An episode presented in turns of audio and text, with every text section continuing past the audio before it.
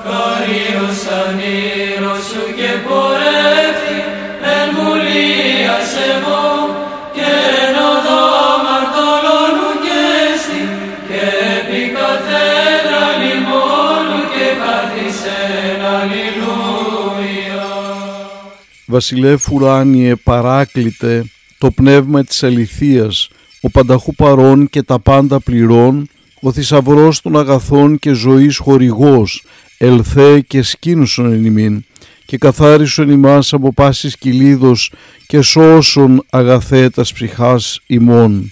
Καλή σας ημέρα. Αγαπητοί μου αδελφοί, πρώτη του μηνός Δεκεμβρίου σήμερα, καλό μήνα σε όλους και η Αγία μας Εκκλησία εορτάζει τον προφήτη Ναούμ, τον Άγιο Φιλάρη του τον Ελεήμονα, τον Όσιο Αντώνιο τον Νέο, τον Άγιο Ονίσιμο Αρχιεπίσκοπο Εφέσου, τον Άγιο Ανανία τον Πέρση, τους Αγίους Ανανία και Σολόχων Αρχιεπισκόπους Εφέσου, είναι η ανάμνηση των εγγενείων του ναού του Αγίου Τρίφωνα και επίσης εορτάζει τον Άγιο Θεόκλητο Αρχιεπίσκοπο Λακεδαιμονίας τον Θαυματουργό. Ο προφήτης Ναούμ είναι ένας από τους 12 μικρούς λεγόμενους προφήτες. Έζησε τον 5ο αιώνα π.Χ.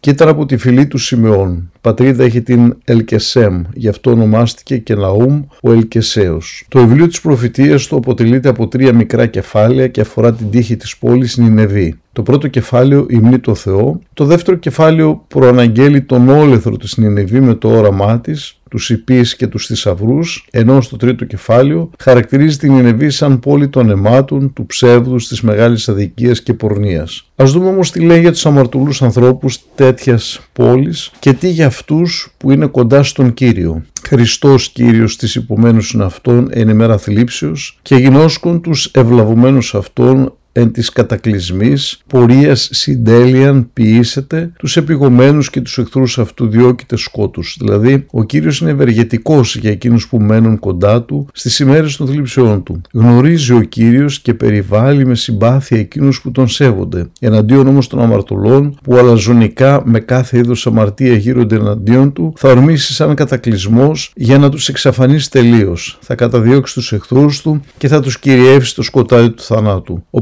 προφήτης Ναούμ πέθανε ειρηνικά και τάφηκε στον τάφο των πατέρων του. Ναι,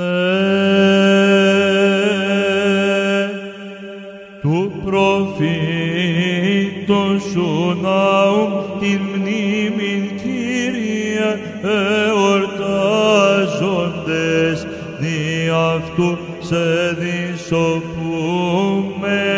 σώσοντας ψυχάς